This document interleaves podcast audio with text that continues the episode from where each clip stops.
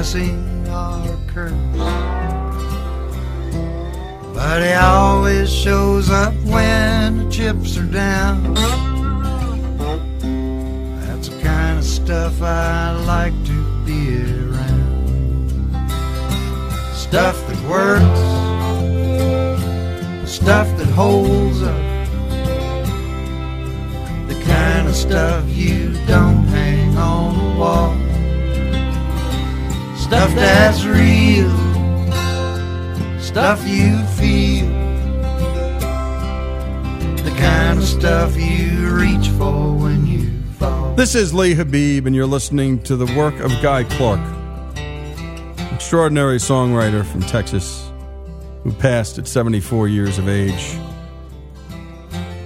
Songwriter, poet, guitarist, husband, troubadour, craftsman, patron saint of an entire generation of bohemian pickers, is how Robert K. Oermann, a great writer about writers in Songwriter magazine, wrote.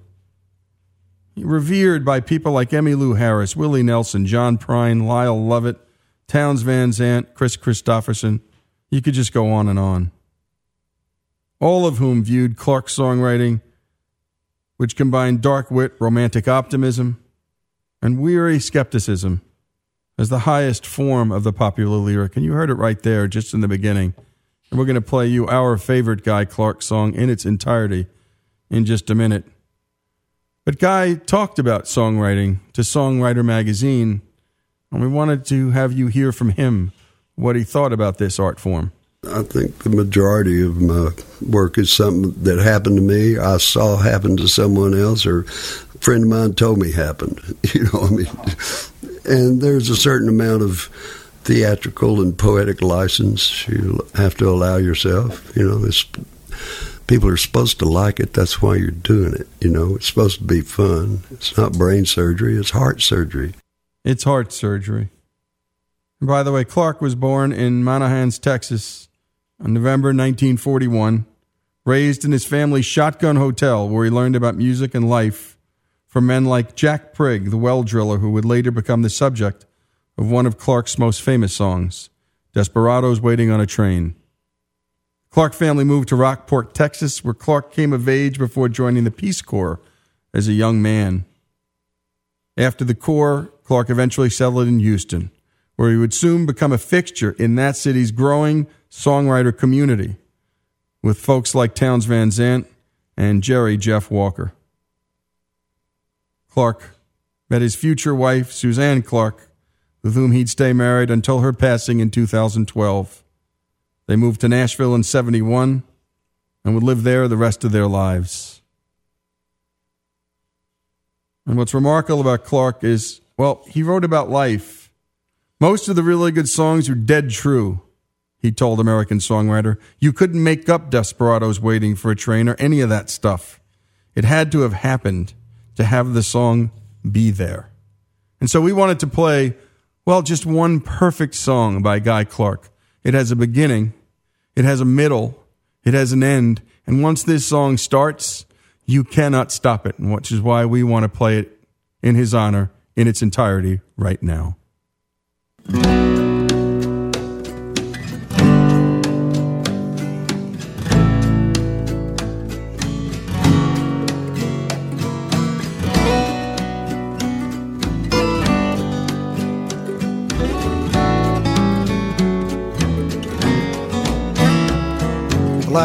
Passing by a pawn shop in an older part of town. Something caught my eye, and I stopped and turned around. I stepped inside, and there I spied in the middle of it all was a beat up old guitar hanging on the wall. What do you want for that piece of junk? I asked the old man. He just smiled and took it down. He put it in my hand. Said, You tell me what it's worth. You're the one who wants it. Tune it up, play a song, and let's just see what haunts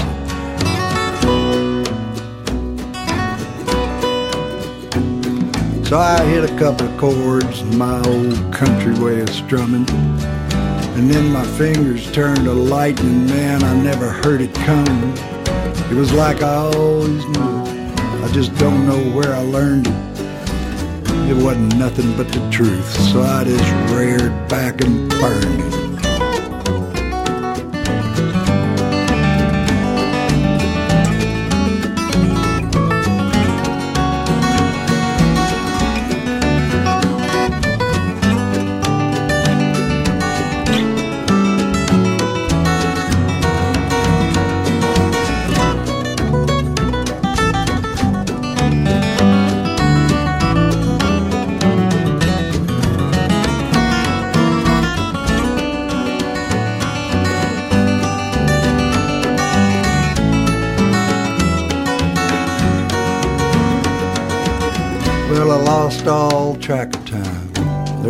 Nothing I couldn't pick. Up and down the neck, man, I never missed a lick. The guitar almost played itself, and there was nothing I could do. It was getting hard to tell just who was playing who.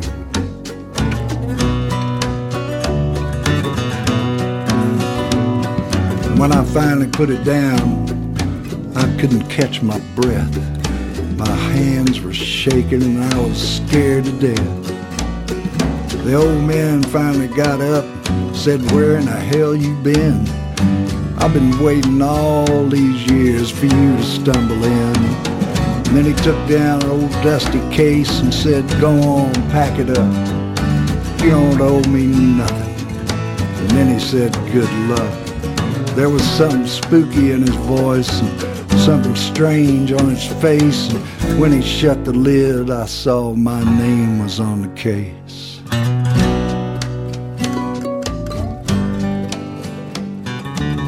This is Lee Habib, the life of Guy Clark, died today.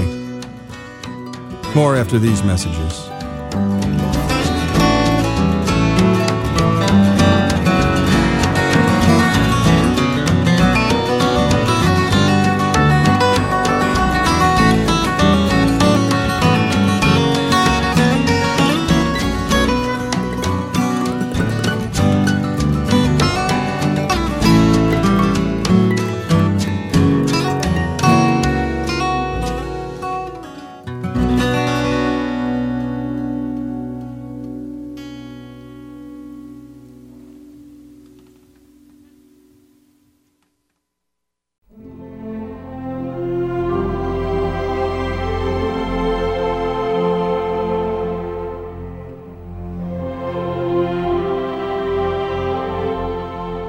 This is Our American Stories, where we bring you stories about everything history, sports, the arts.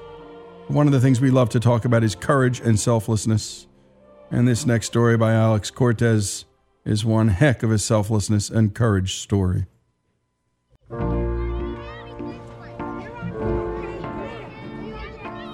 Chris Edmonds thought that he had a great dad, but he also thought that he had a relatively normal one. He was my baseball coach, so he was very active in that, loved baseball, and I think he loved the kids more than anything. So he was our head coach, and my uncle was our assistant coach. He played the good cop. Dad was the good cop. my uncle was the bad cop, so to speak. Chris's dad served in World War II. He had a diary from his time there, although he didn't say much about it or the war. And so Chris didn't know much of anything until. My daughter, who was in college at the time, had done a group report for one of her history classes on dad and had used the diary as some of the narrative for a, a little short video that they made. And as I watched that video, they just used the narration was was just word for word out of Dad's diary, and it was just I'd read it before, and I you know I'd asked Dad when he was living about his experience. He just never would would share like most most men of that day. I mean, he said some there's some things I'd rather not talk about, but those words just kind of seared into my heart and moved me. And so one night about midnight, a friend of mine said, you know, they have records, military records on on people who've served, so maybe you can find out some some things about your dad. So I was moved by those words, and I also wanted to kind of find out just some basics. You know, when did he enter the service? Was it before Pearl Harbor? Was it after Pearl Harbor? What units was he assigned to? Where did he do his basic training? I mean, I didn't know any of that stuff. So I just Googled his name and rank on the computer about midnight one night. And the first link that comes up, which I thought would be maybe the, the National Archives or an Army site or, you know, some military site, um, it was the New York Times. And Dad's name and rank, Master Sergeant Roddy Edmonds, was embedded in this article that was written in 2008 by the editor and it was written uh, kind of reflecting back on the story of President Nixon stepping down from the presidency and moving back to New York. And the, the article was titled "Richard Nixon's Search for a New York Home." And so immediately, I mean, that's highlighted. Dad's name's highlighted, and, and I click on the article. I'm thinking, what is Dad's name doing in this article in the New York Times? And what does that have to do with President Nixon? You know, I'm like, this is crazy. So I read the article, and it's basically telling the story of how the president wanted to move to New York, and no one wanted him to be their neighbor. Nobody could find him any place to live. I think Mr. Rudin was was kind of the Donald Trump of the day. He was the big real estate mogul. He couldn't even find a place for the president to move because nobody wanted him. And it goes on to say that a gentleman felt sorry for the president, basically, and offered to sell his townhouse, which was in a very prominent section of New York, to the president. And the president ends up visiting with all of his family and buying it from him. And so, in the context of that story, the reporter just asked this gentleman who happened to be Lester Tanner about his life and found out he served in the military and asked about that. And, and basically, in the context of that conversation, Lester said, had it not been for the bravery of my Master Sergeant Roddy Edmonds, um, I wouldn't be here to do what I did. So I read that and I was like, who is Lester Tanner? What did Dad do that was so brave? Where Lester's basically saying, I owe my life to my Master Sergeant. The New York Times left this stunning revelation as a one paragraph mention in their article almost as if it was an off topic side story that they had just forgotten to take out in their editing process. I mean, you, you would think someone would have read that and go, well, who is this Master Sergeant Roddy Edmonds? Let's go try to find out who this guy was. And if it would be anyone, you'd think it would be the same publication. That the New York Times would be excited that they might have just stumbled upon a great story. Well, that has crossed my mind many times. Is you know why did they just kind of leave that, you know, for dead? Basically, just left it alone. Thankfully, it wasn't uninteresting to Chris, and so he decided to take their job and play reporter. So I began looking for Lester. I've Been searching for him and tracked him down finally. It was it took me about three or four months. Finally found a phone number and was able to call him and talk to him for the first time. And here's what Lester told him. It was 1944. The 106th Infantry Division had landed in France some 90 days after D-Day. So the division consisted of the 422nd Regiment, the 423rd, and the 424th Regiments. And Dad was in the 422nd, and it was wintertime, so they began a difficult journey across France. The winter was brutal that year. It was one of the worst on record in Germany and in Europe. When they reached the Schnee Eifel, which is just kind of a rugged mountain range in Belgium near the German border, they got there on December 10th. And the soldiers took up their places along that 26 mile front, which was really a thin line of Allied troops protecting that area and Dad's regiment took the forward position. So when the Germans came through, Dad and his men were at the point of the spear. So they took the first brunt of that heavy assault. Then on the 16th, the 422nd was the first to be surprised by the massive German assault. The Germans had 400,000 troops amassed in that area, 1,600 artillery guns, and 1,200 tanks. And the Allied forces, mostly Americans, they had rifles and a little bit of artillery, maybe a few tanks, but they didn't have that kind of firepower. Plus, the 422nd had not seen action, so they were green. So the Battle of the Bulge began. The Allied forces, they were just greatly outnumbered and outmatched. Dad's regiment was quickly cut off, surrounded, but they continued to fight with all they had. But most of the 422nd were either killed or captured.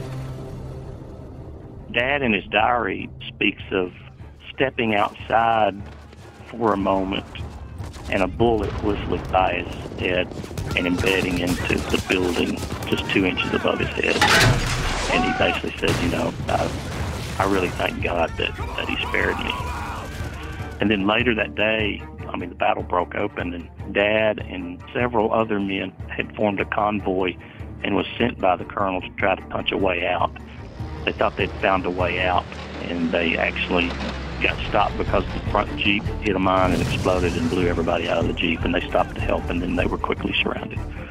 He also was ultimately captured, along with more than 20,000 GIs during the battle, and the men of the 422nd were stripped of their winter clothes. They were forced to march some 50 kilometers over rugged, icy terrain to Gerolstein, Germany, where they were loaded on the train. They spent the first night in a churchyard in Bleialf, Germany, where the men, they, they basically slept on top of each other in order to stay warm and not freeze to death. They said they, they slept in pyramids on top of each other. There were several men who couldn't march, and if you didn't march, you didn't last. And so uh, the ones who couldn't make it uh, were shot or left for dead. And so they were locked in overcrowded boxcars at the train station, standing room only, no food, no water, no way out. These trains were unmarked. My personal opinion is they were unmarked on purpose. They should have had a red cross on the top of the trains to signify to any of the Allied Air Forces that this was a POW train, but they didn't. So all the American boys spent seven harsh days really between walking and riding in trains, freezing weather, traveling to Stalag 9B, Bad Orb. It was their first POW camp. And they arrived there on Christmas Day. Of course, at Bad Orb, it was one of the worst, if not the worst, German POW camps. There were thousands of American GIs crammed into that camp. They were there for about four weeks, and Dad and the other NCOs, non-commissioned officers, were taken and they were sent to Stalag 9A Ziegenhain. So it's at Ziegenhain where Dad became the highest-ranking American soldier there. He was responsible for all the Americans in that camp. 1,272 Americans. And what would he do or not do? How would he lead or not lead all of these men? That story after the break.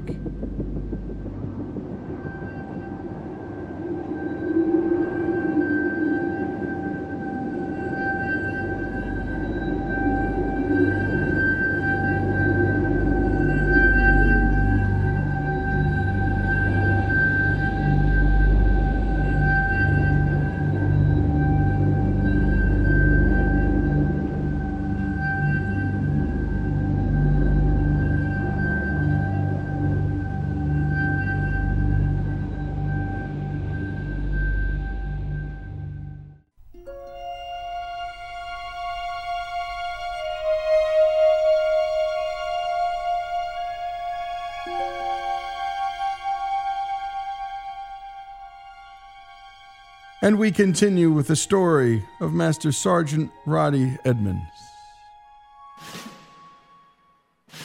To learn how Master Sergeant Roddy Edmonds led these men, most of whom he had never met before they were in prison together, and how he saved Lester Tanner's life, we hear from the person who has a brother because of him Lester's sister, Corinne. The Germans announced the night before to have all the Jewish prisoners all lined up in the front, and they wanted them all to step out. And the next morning, Roddy Edmonds had all the American soldiers that were under his command to come out in front of the barracks. So there was a large group, close to a thousand soldiers, lined up in military formation in front. And when the German commander came out, he looked at the group and he said to Roddy, Well, they all can't be Jews. About 200 of them were. The other 1,072 soldiers weren't. So Roddy said, We are all Jews here. And he was shocked, the commander, and he put the gun next to Roddy's forehead, next to his head, and he said to him, If you don't have all the Jewish soldiers step out now, then I will kill you right here. And Roddy stood there, and there was a silence. And Roddy said, according to the Geneva Convention, if a soldier is captured, he is only to to give his name, his rank, and his serial number. And then he said, if you kill me now, you have to kill all of us because we all know who you are. And when the war is over, you will be tried as a war criminal. And when he heard that, the German commander, he just walked away.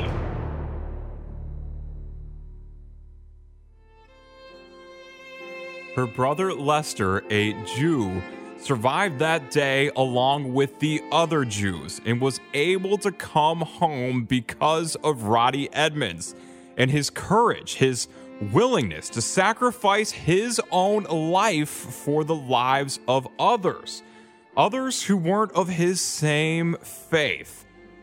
Roddy was a Christian.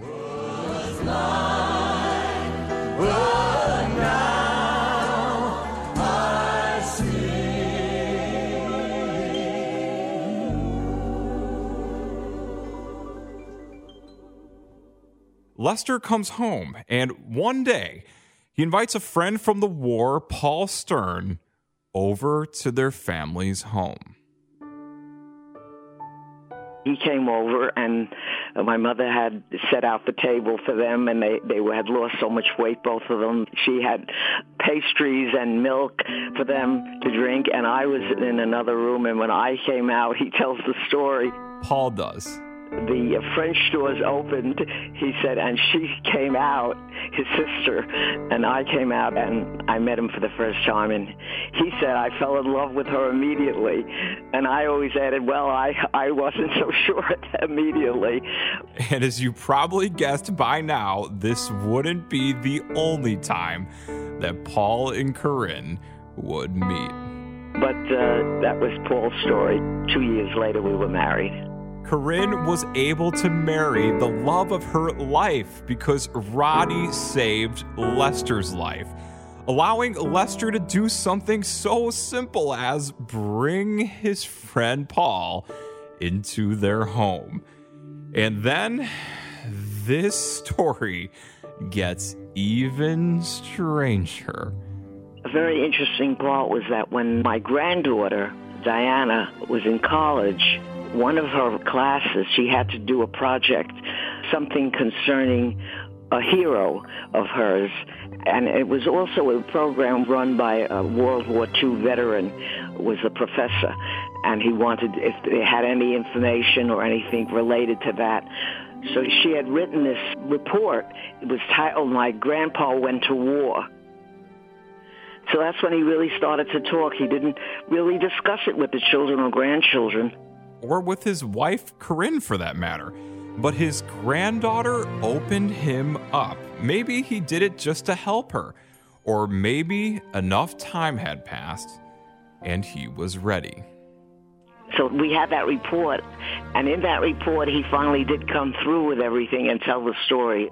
The story that he too was saved by Roddy Edmonds he said that confrontation only lasted a few moments when it actually happened at the POW camp, but he would remember it the rest of his life.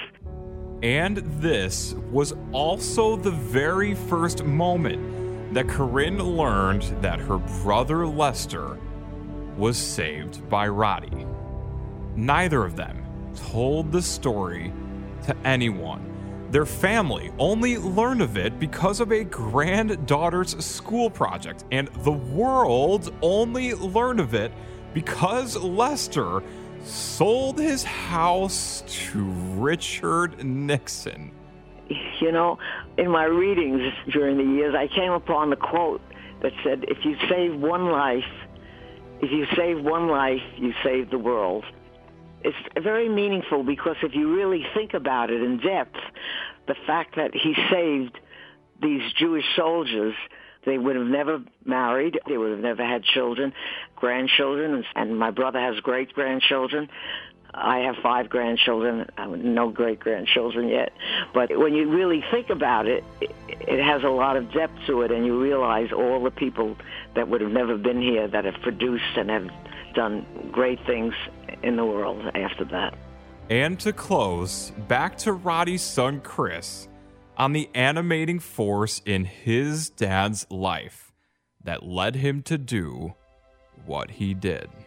He was very active in the local church, but he was also active in a, a singing ministry that he had. It was just a he never made any money at it, but he, he sang at a lot of revivals and a lot of church functions. There's one song in particular that I'd heard him sing several times, and it's not a widely known song, but it is a song that he sang several times, and typically he would give a word of testimony before he sang any song he would, but particularly on this one, he would let everybody know he was in World War II as a POW, and that's where he felt called to sing for God because he he was a man of faith, even as a young man. You know, he surrendered his life to Christ as a teenager. He never told me any of this either. I've just been picking this up through my research and, and talking with folks that knew him growing up. So he came to Christ as a teenager, and he was the real deal. I mean, it, he really followed Christ. I think that's why he stood up for his men in that camp. It, it was a sense of duty as as being their their leader, but it was also he had surrendered his life to Christ, and he had already died to Christ and come alive to Him. And he he believed in his heart and his mind he was never going to die anyway. If he leaves this planet, he's going to go to a better life to be live with his Lord. And so. Um, he was going to do what was right.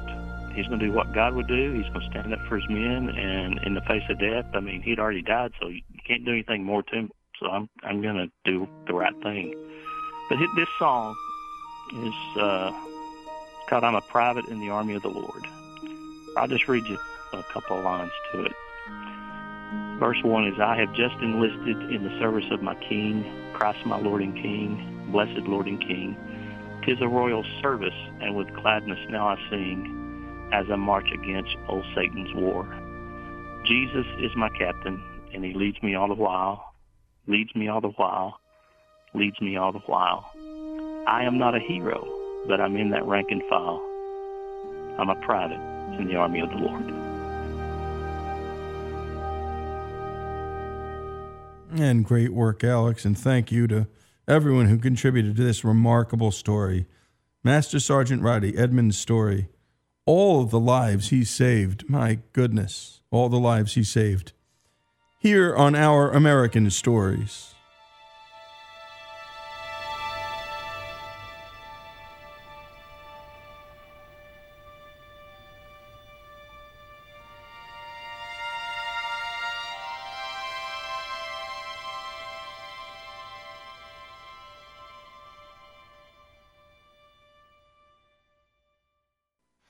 I'm a soldier in the army of the Lord. I'm a soldier in the army.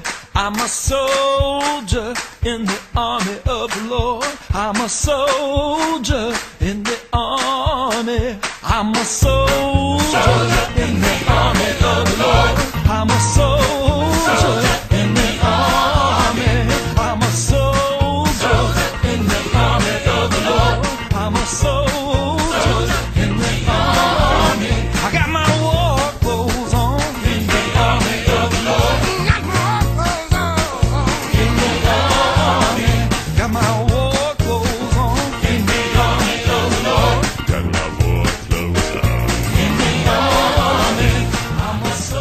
This is Our American Stories, and you were listening to Lyle Lovett singing I'm a Soldier in the Army of the Lord. And no one knows better about that cross, that intersection between country music gospel music and roots music better than Lyle Lovett. And what a beautiful rendition of that song. We'd heard the lyrics earlier, and we're going to continue telling the story of Master Sergeant Roddy Edmonds because it doesn't stop where we left off. On January 27, 2016, Edmonds and three others were posthumously honored at the Israeli Embassy in Washington, D.C. The occasion, the International Holocaust Remembrance Day, and the four that were honored had all been declared righteous among the nations, a high honor from Israel's Holocaust Museum, Yad Vashem, to non Jews who saved the lives of Jews during the Holocaust. The last two segments, we learned how Master Sergeant Roddy Edmonds saved around 200 Jews, and the others that were honored at this ceremony, well, they did just the same. One that was honored, Lois Gunden of Goshen, Indiana. She volunteered in 1941 to work for the Mennonite Central Committee in southern France as an English tutor. She established a children's home that became a safe haven for Jewish children, children she convinced the parents of to part with, or that she helped to smuggle out of the country to a nearby internment camp. Lois protected these children from the hostile French police, and she was eventually detained by Germans. She was released in 1944 as part of a prisoner exchange program. And other honorees, Valerie and Morella Zabeski. They were a Polish couple who safeguarded the daughter of a Jewish woman hunted by Nazis after fleeing the ghetto. President Obama was at this ceremony to honor these people. So was Steven Spielberg, and these are real heroes, folks. And Spielberg, the director of the acclaimed movie Schindler's List about Oskar Schindler, who saved 1,200 Jews during the Holocaust. Spielberg is also the founder of the USC Shoah Foundation, which has created an archive of over 55,000 video testimonies of survivors, witnesses, and perpetrators of the Holocaust. And we're working with them and bringing so many of the stories they have there onto our airwaves for all of you to hear. But the best speech of them all that day came from Israel's ambassador to the United States, Ron Dermer. He had these words to share with the people there. The Holocaust poses two difficult questions for all of us. Questions that challenge both our faith in God and our faith in man. First, how could a compassionate God allow the Holocaust to happen? Second, how could seemingly civilized societies produce so many individuals who could perpetrate such horrific crimes? In trying to grapple with these two questions, perhaps we should consider two other questions, two much older questions. They are two questions recorded in the Bible. They are the first question asked by God and the first question asked by man. After Adam and Eve disobey God in the Garden of Eden, we read that they hide in shame as they hear God's voice. Ayeka, where are you? God asks. The sages of the Jewish people teach us that where are you is not a question God is asking for his sake. It's a question God is asking for our sake. It is a question meant to spur introspection, to instill in us an appreciation that we are moral agents in the world, that we are responsible for the moral choices we make. Ladies and gentlemen, the six million Jews killed in the Holocaust were not the victims of an earthquake a hurricane, or some other random natural disaster that would understandably turn our eyes to the heavens for answers. The six million Jews killed in the Holocaust were murdered by other human beings, by human beings who had a choice. So perhaps the question, Where are you? Ayeka. A question that so many asked God during the Holocaust and which so many of us have been asking God ever since, is not a question for us to ask God, but a question for God to ask us. Where was man during the Holocaust? Where was the moral compass of the millions who simply looked the other way as the Nazis and their army of willing executioners perpetrated such monstrous evil? Rather than honestly confront this damning question, people instead tried to excuse their inaction.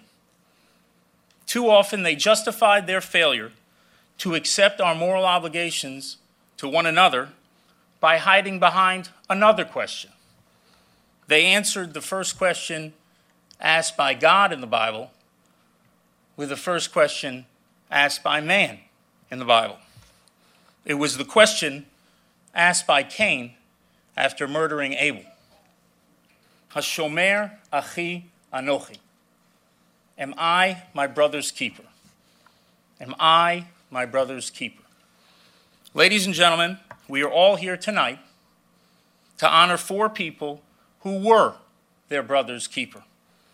We are all here to honor four brave individuals who saw their actions not as an act of courage, but as their most fundamental moral obligation to their fellow man. And that is precisely what makes them true heroes. They are heroes not simply because they had an answer to Cain's question, they are heroes because they had an answer to God's question. To the question, Ayeka, where are you? These four had an answer. In an age of so much indifference, they acted.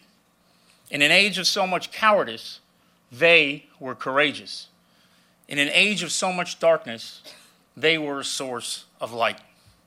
So, in honoring these four righteous souls tonight, let us not only recognize their remarkable heroism, let us hope that their light will inspire us to live our lives so that we too will be able to give the right answers to those timeless questions, and in so doing, build a better future for all humanity.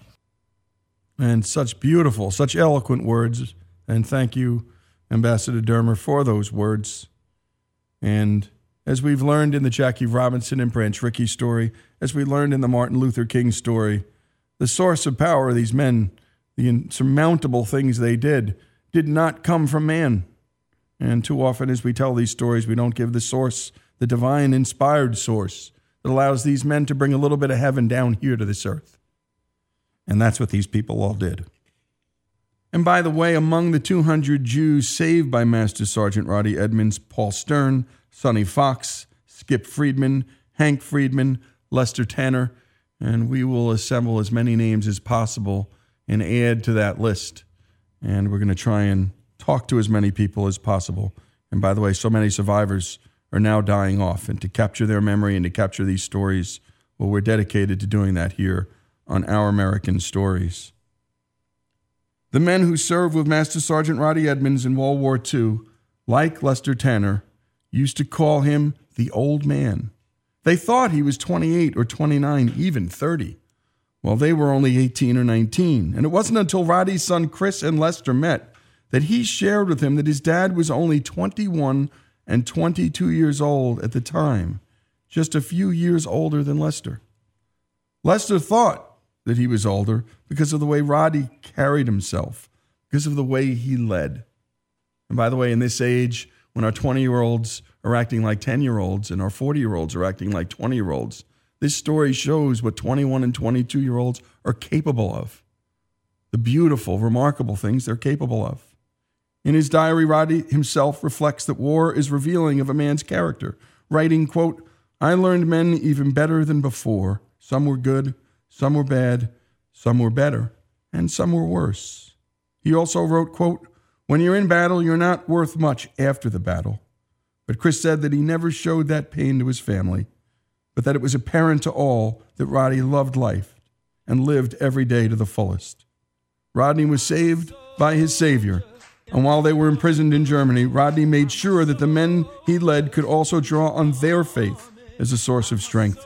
In his diary, he had a list of the religious services that he tried to conduct. He had Catholic, Protestant, and Jewish written down. Two of the three were not his faith. Roddy Edmonds' story here on Our American Stories.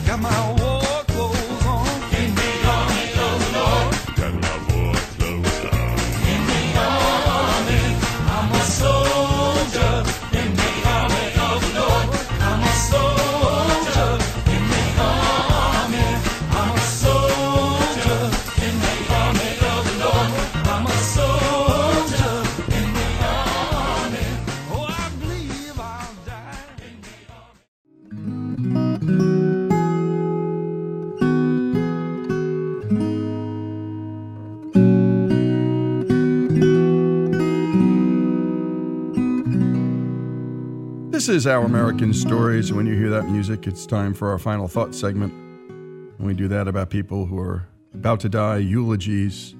A death's a part of life, and sometimes we got to go there.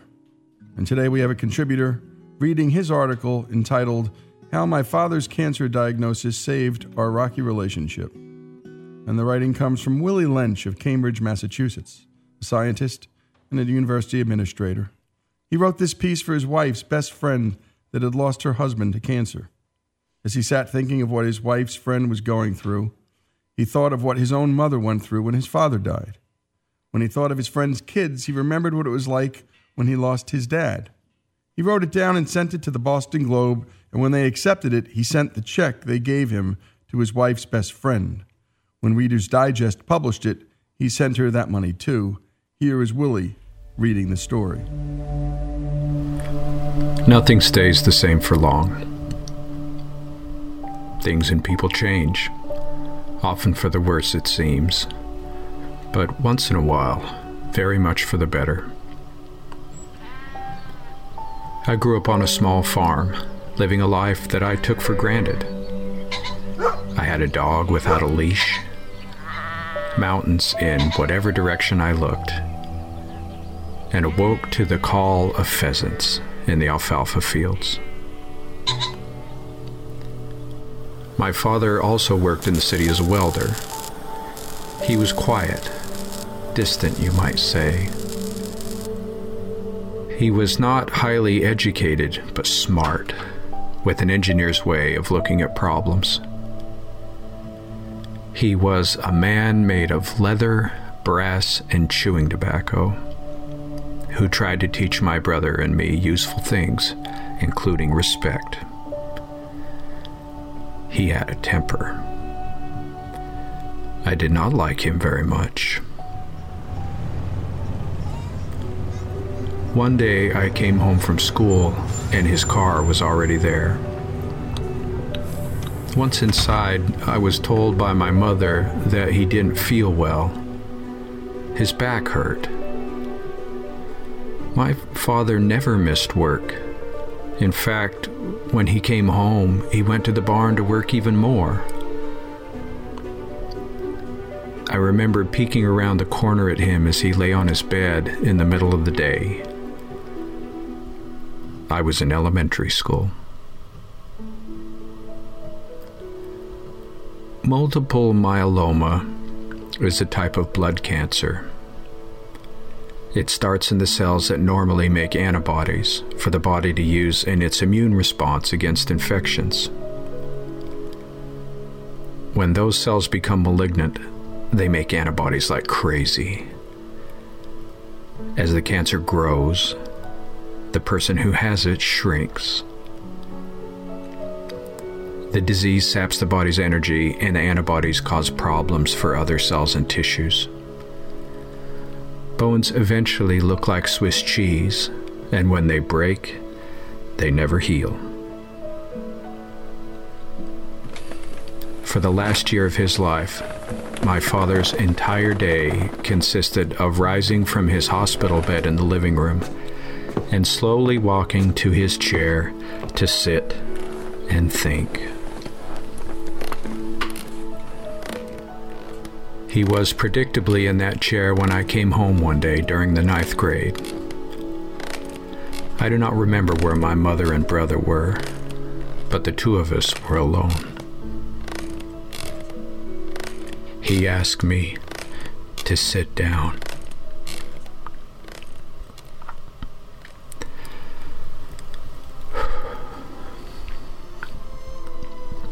What followed still moves me these decades later. He told me about his life, his family growing up, what it was like in the Pacific during World War II, his loves, his heartbreaks. It was like a pipe had burst, his inner self rushing out to me in a great flood. He had been speaking for maybe an hour or more when I realized that he was doing more than telling. He was asking to be forgiven. All it took was that understanding within me, and I forgave everything immediately. When he died, I didn't return to school for a few days. My biggest dread coming back was gym class. It was poorly supervised, and bullies ran the show. True to form. On my first day, I was standing there in my shorts when an all too familiar voice bellowed, Lynch.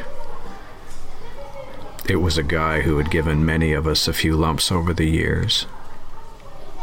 I turned to face him and said, what do you want?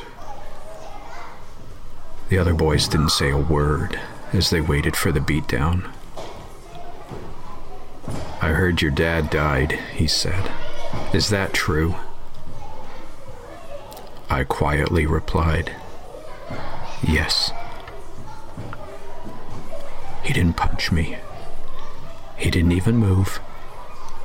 Instead, he said, I'm sorry.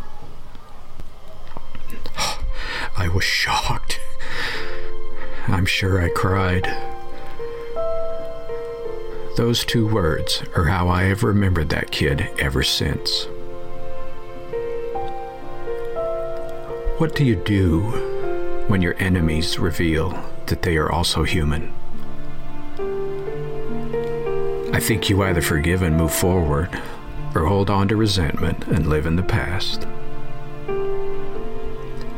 I'm certainly not glad that my father got sick. But at the same time, I realized that if he hadn't, I might never have come to love him. It's the darndest thing. It is the darndest thing. And thank you, Willie, for those words, for sharing.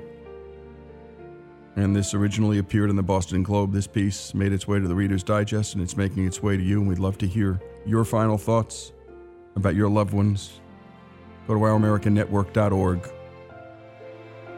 Willie Lynch's story, in a way, his dad's story, and that bully's story. Here on Our American Stories.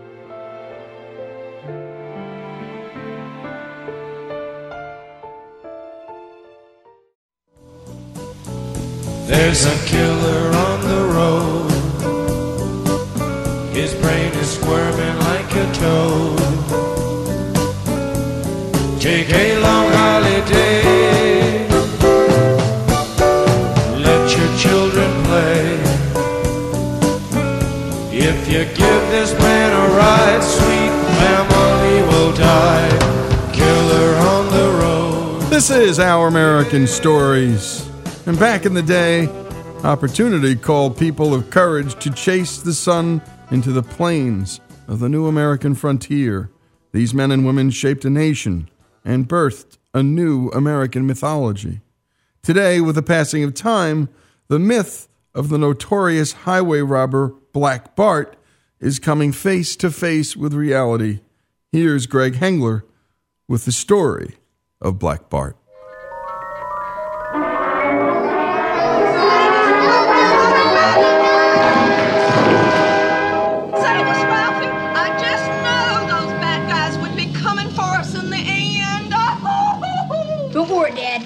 As long as got old blue. Ralphie's fantasy encounter with Black Bart in the 1983 film A Christmas Story leads one to believe that Black Bart was some desperado. What have we got here, folks? Well, we figure he's Black Bart, uh, Ralph.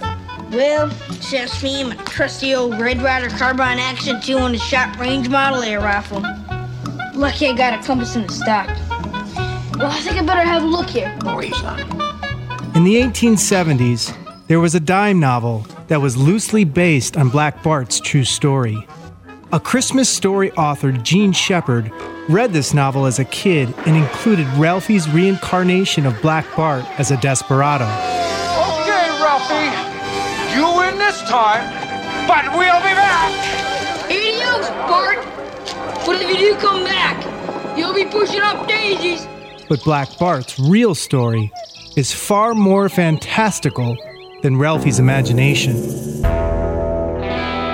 To tell the story of America's most successful and eccentric stagecoach robber is one of America's greatest storytellers, an author of Gunfighters, Highwaymen, and Vigilantes. Roger McGrath is also a regular on the History Channel. Let's begin with Dr. Roger McGrath and the story of Highwayman Black Bart.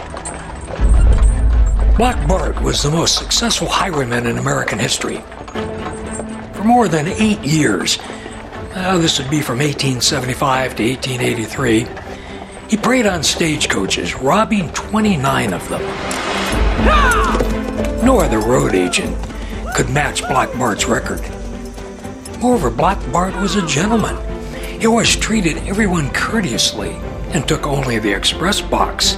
He left the passengers untouched. Black Bart probably got away with upwards of $30,000. That would be something like 2 million in today's money. Black Bart's real name was Charles Bowles. He was born on a farm in upstate New York in 1831. His parents were recent immigrants from England. Little is known about his early years, other than he grew up as a typical farm boy. At age 18, he and his older brother David left the farm to join the gold rush of 1849. They first prospected on the American River and then throughout the mother lode country. Life in the diggings was rugged, and many a prospector died from disease, accident, or gunplay.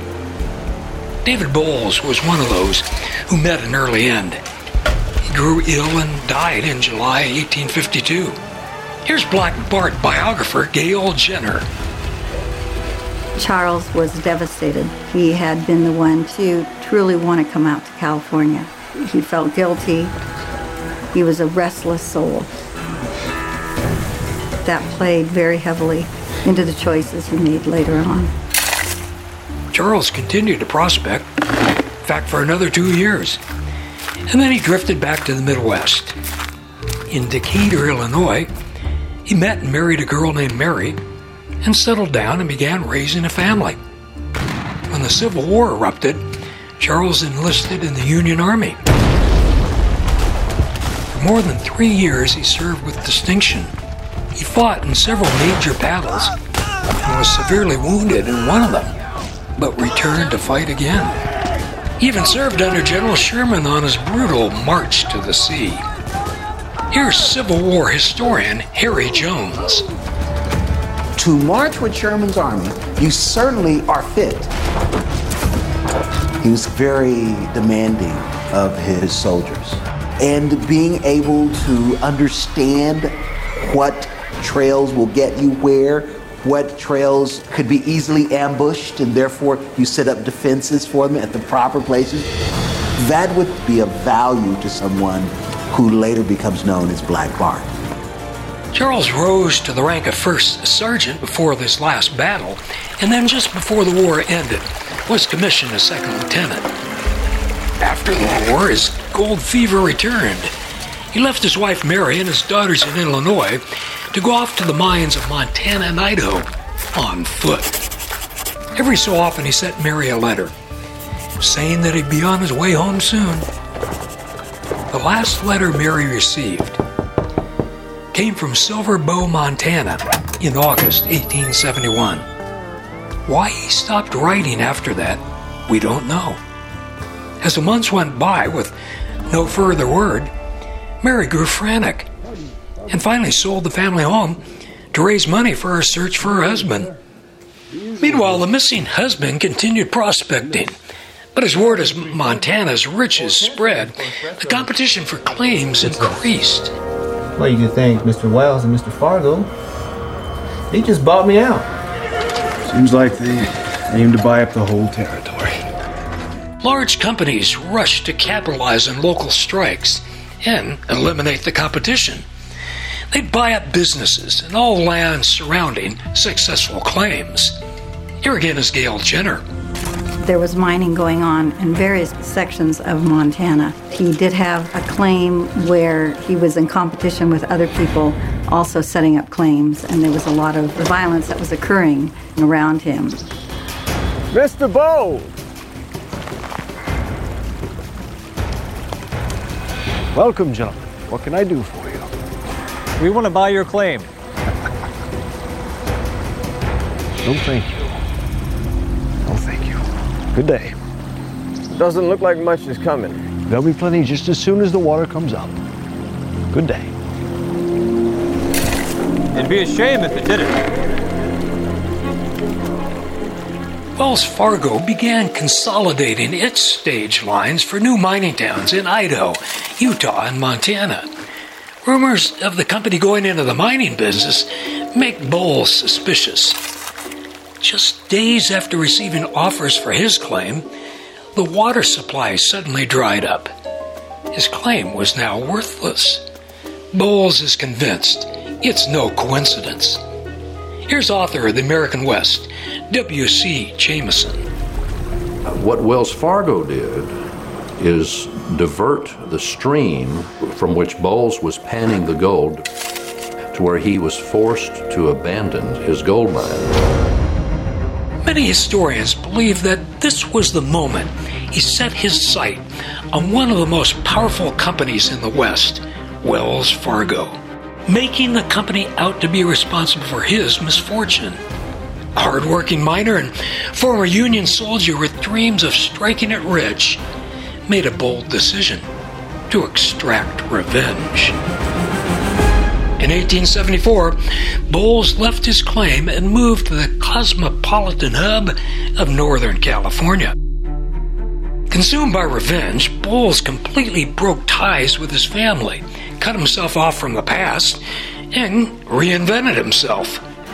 He moved to San Francisco, all the while nursing this anger, this hatred toward Wells Fargo. In preparation for his revenge, Bowles did his homework. I watched the stages from a second camp, far from my home camp, to ascertain the exact time they passed. I found them to be at the same spot every morning at 7 a.m. All over Northern California, they were shipping lots of gold from one place to another. They had over 3,000 miles of stagecoach roads. It was a big target for thieves.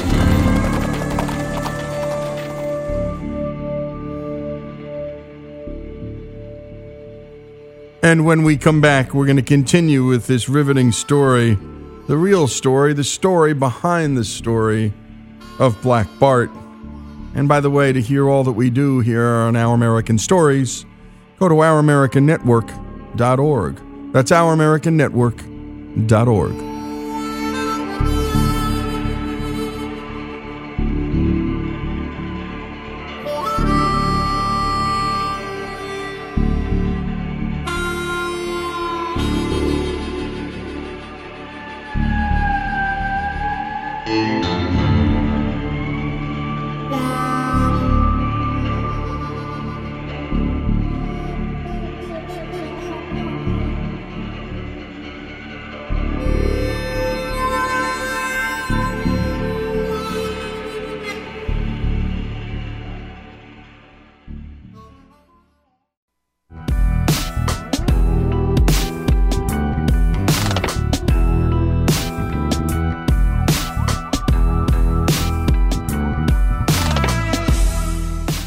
This is Our American Story, so we continue with the story of Charles Bowles, aka Black Bart. Let's pick up where we left off.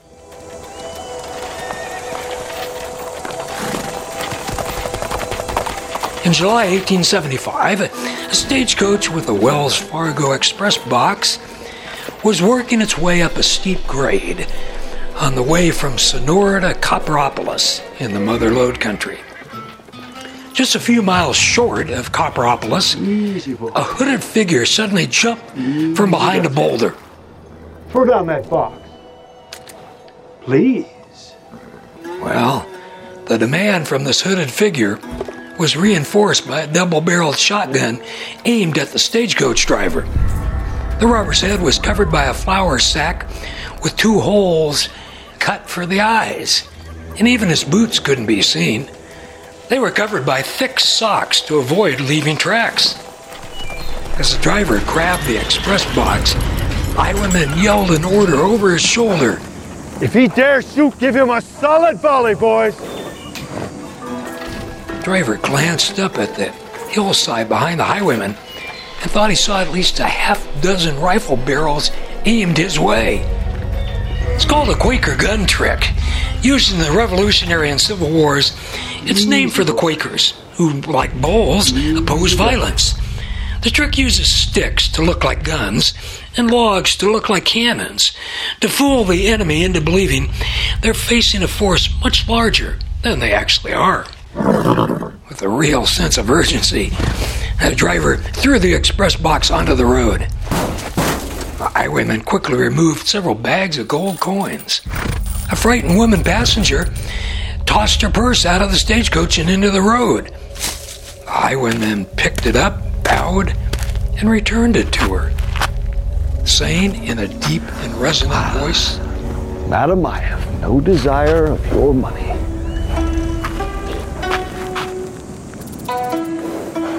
In that respect, I honor only the good office of Wells Fargo.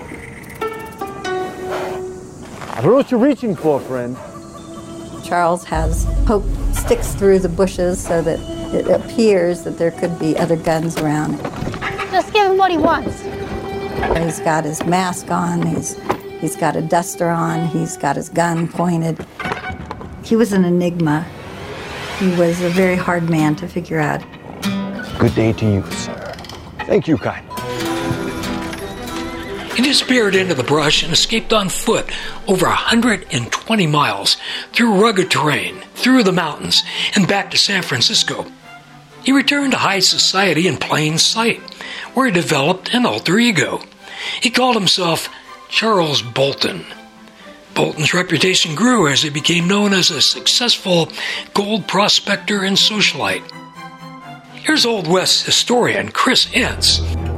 Charles Bowles went by Charles Bolton because it sounds very sophisticated. It has a certain dignity associated with it. He is as comfortable living in the wilderness as he is in the city.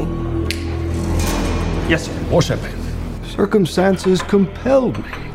I yielded to the temptation of crime only after enduring severe struggles from which I had no control. Following his first robbery, Bowles took odd jobs that pulled him away from the city and gave him access to new targets. He was trying just a little bit of everything. He tried school teaching for a while, which would have been unnatural for him because he was intelligent, he was sharp. Now let us turn to the case of Summerfield and that notorious bandit, Black Bart. He's incredibly well read. In addition to Shakespeare and that kind of thing, he also reads the Sacramento Union. And in the Union paper is a story written by an attorney who does make up this character named Bartholomew Graham or Black Bart. Charles Bowles adopted the name and transformed into highwayman Black Bart. Following Black Bart's first robbery, Wells Fargo detective James Hume was put on the case. Here again is Gail Jenner and historian Marshall Trimble. James Hume chose to become the kind of person who would never quit. He has an obsessive compulsive kind of desire to make things right. Gentlemen. This is the beginning of this detective period. When there's a robbery, you don't just get out there and look for horse tracks. It gets much more sophisticated. Technology and such is starting to change as to how to track these guys down. And this is what Hume is uh, really adept at.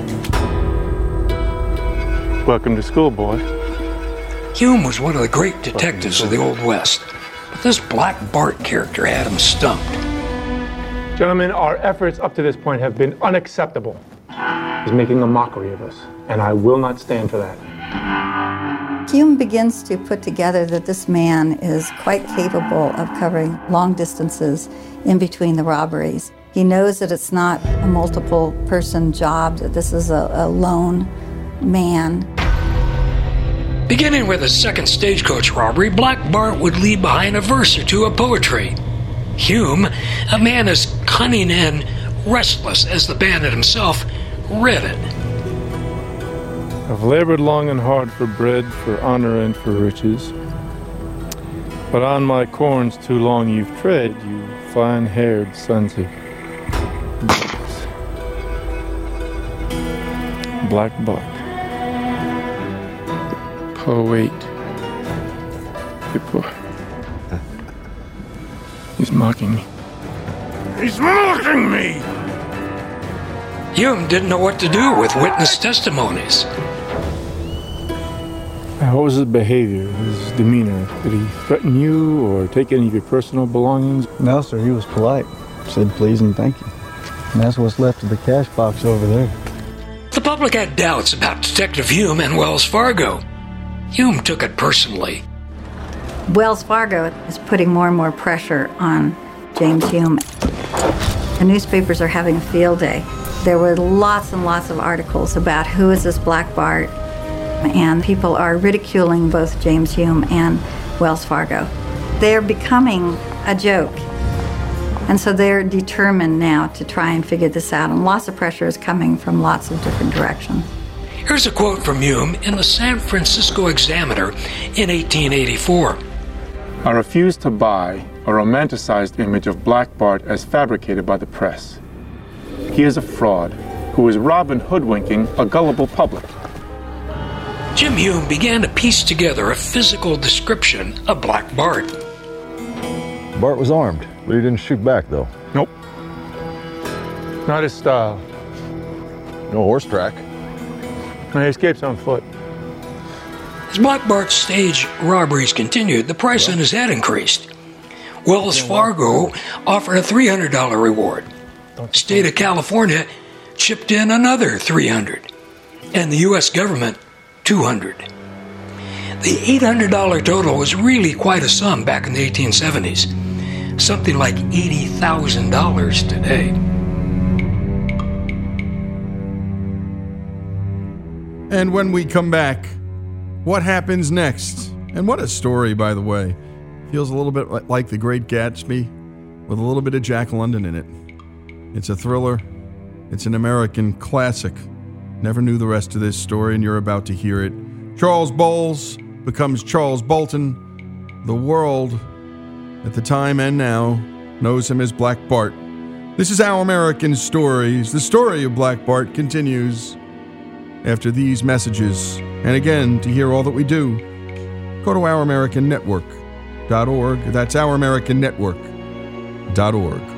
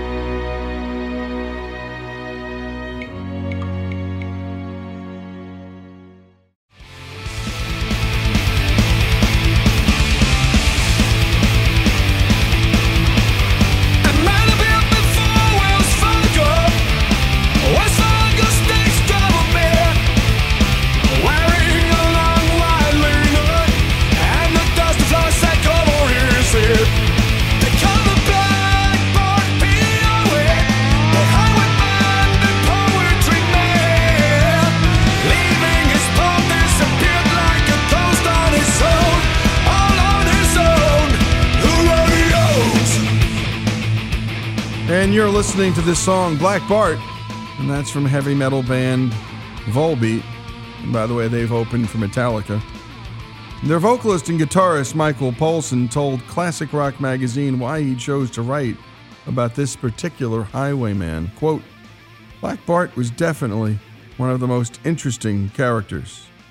We all know Doc Holliday, so I wanted to bring in one character that people could see and think, yeah, we know that guy. I didn't want to bring in Billy the Kid and Wyatt Earp or people like that because while they're interesting, I don't think we needed another story about them. And that's why we're bringing you this story. And now for the final installment, the final chapter of the life of Black Bart. Black Bart's luck nearly ran out on his 23rd stagecoach robbery. The stage was on its way from LaPorte to Oroville when Black Bart blocked its path. Easy, boys. Easy does it. Keep those hands where I can see them. Nice and easy. Would you be so kind as to throw down that box? I'll get it right now for you, sir. Instead, the Wells Fargo guard swung his rifle around and fired. Black Bart leaped into the brush and ran for it. They didn't know it, but the bullet fired at Black Bart creased the outlaw's head. A fraction of an inch change in trajectory would have spelled the end for Black Bart. On a Sunday in November 1883, Black Bart's luck finally did run out. Early that morning, a stagecoach pulled out of Sonora bound for Milton. The driver of the stage was a veteran of the run, Reason McConnell. At Reynolds Ferry on the Stanislaus River, McConnell picked up a passenger, 19 year old Jimmy Rolleri. Rolleri operated the ferry, but it was still early in the morning, and he thought he might go up the hill a ways and do a little hunting. When the stage began the long climb, Rolleri jumped off with a Winchester rifle in hand. Stage had nearly reached the summit when a hooded highwayman leaped from the brush. He trained a shotgun on McConnell. Throw down that box. I, I can't. Please. Bolt it to the floor. Well, it's lucky for you I brought my tools. Easy does it. We wouldn't want to spook the horses. Now come down off that stage, friend, and start walking and don't stop. McConnell tried to signal Rolleri, who was casually walking up the road. Finally, McConnell got his attention. Just then, the highwayman straightened up with a sack full of gold. Rolleri fired. Highwayman stumbled, but managed to spring into the brush and disappear. McConnell reported the holdup. The local county sheriff, Ben Thorne, and his deputies were soon at the scene of the crime. They found a number of things the highwayman had left behind in his hasty departure. There was a black derby hat, two paper bags containing crackers and sugar, a pair of binoculars, and a handkerchief. Once back in his office, Sheriff Thorne inspected the items left behind at the scene of the robbery. He noticed some badly faded lettering on the handkerchief. He turned the handkerchief over to Wells Fargo detective Jim Hume, who in turn gave the handkerchief to Harry Morris. Hume had hired Morris six months earlier to do nothing but work on the robberies of Black Bart. Morris had recently retired as sheriff of Alameda County, and now he had his own private detective agency. He was one of the great lawmen of the Old West. Fresh sign.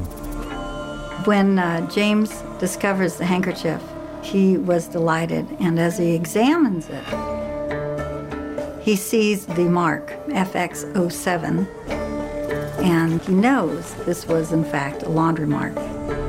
This man must be found. Hume decides we're going to have to track this laundry mark. Take your men and leave no stone unturned. So they go to 93 different laundries in the San Francisco area. Yes, sir. Can I help you? Yes.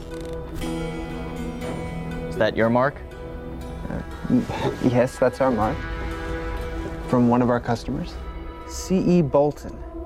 He's a local gold prospector. Since Hume thought that Black Bart lived in San Francisco, Morris began his investigation there. Now, under the guise of a business proposition, Morris was introduced to Charles Bolton. Bolton looked every inch the mine owner he purported to be. He was dressed in an expensive tailored wool suit and a bowler hat. He carried a walking stick. A diamond ring was on one finger, and a heavy gold watch was suspended from a gold chain. He was handsome with deep set blue eyes. He stood about five foot eight and was ramrod straight. He looked anything but a robber. Morris managed to get Bolton to an office where Jim Hume waited. So, word on the street is you're quite the successful gold prospector. Tell me, Mr. Bolton, where are your mines located? Well, if it's one thing I've learned, sir, it's not to disclose too much information to a perfect stranger.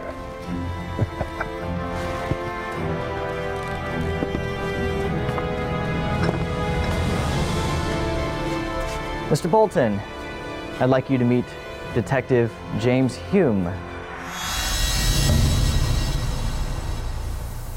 Minutes later, a captain from the San Francisco Police Department arrived, took Bolton into custody. At the police station, Bolton was placed under arrest. He feigned astonishment and asked for what possible cause was he being arrested. Hume answered, Because you are Black Bart. The infamous highwayman and poet.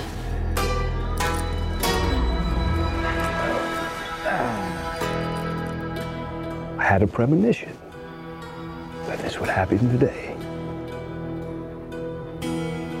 Aren't you the lucky one? Charles Bowles wanted them to know that it was him and to be able to tease and to play with the people that have been chasing him and trying to get at this. It gave him pleasure. You do want somebody to know. Black Bart pleaded guilty to the last of his robberies. Whereas the said C.E. Bolton is convicted of robbery by his own admission, he is therefore ordered, adjudged, and sentenced to San Quentin, the state prison for the period of seven years. He became a model prisoner. Take him away. And was released in January 1888 after serving a little more than four years. He was then 57 years old. Reporters waited outside for his release. Black Bart, are you going back to your life of robbing stagecoaches? No. I've given up my life of crime. Are you going to go back to writing poetry? Did you hear me, son? I said I'm done committing crimes.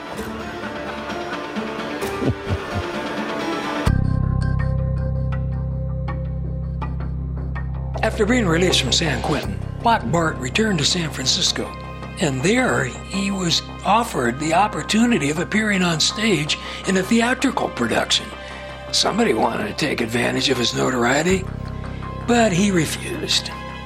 Jim Hume had his men shadow Black Bart, but suddenly one day, early in March 1888, Black Bart gave him the slip. Bowles was a pretty smart guy. It is likely that he knew that, that Hume was following him. Hume perhaps had a hunch that maybe Bowles might return to his nefarious ways. Reports had Black Bart in several different western states, then in Mexico, Canada, Japan, China, and finally Australia. None of these reports, though, was ever confirmed. Black Bart, America's most successful highwayman, had simply disappeared. And what a story. And if you want to hear it again or share it with friends, again, go to ouramericannetwork.org. Boy, this story has it all. Guy's comfortable in the wilderness, in the big city. His brother dies early. He blames himself. tries to make a living honestly, feels like a big bad business had taken advantage of him. And by the way, we love telling stories about good businesses, but sometimes there are some bad ones. And he felt like Wells Fargo had cheated him out of his stake. And so he was going to take it back. What a story and great work as always, Greg Hengler. And by the way, Black Bart and James Hume reminds me of Magic Johnson and Larry Bird. Two people joined at the hip forever. And they are. Not sure why this isn't a movie or hasn't been, but it should be. This is Lee Habib. Charles Bolton's story, Charles Knowles' story, Black Bart's story, they're all the same guy. Here on Our American Stories.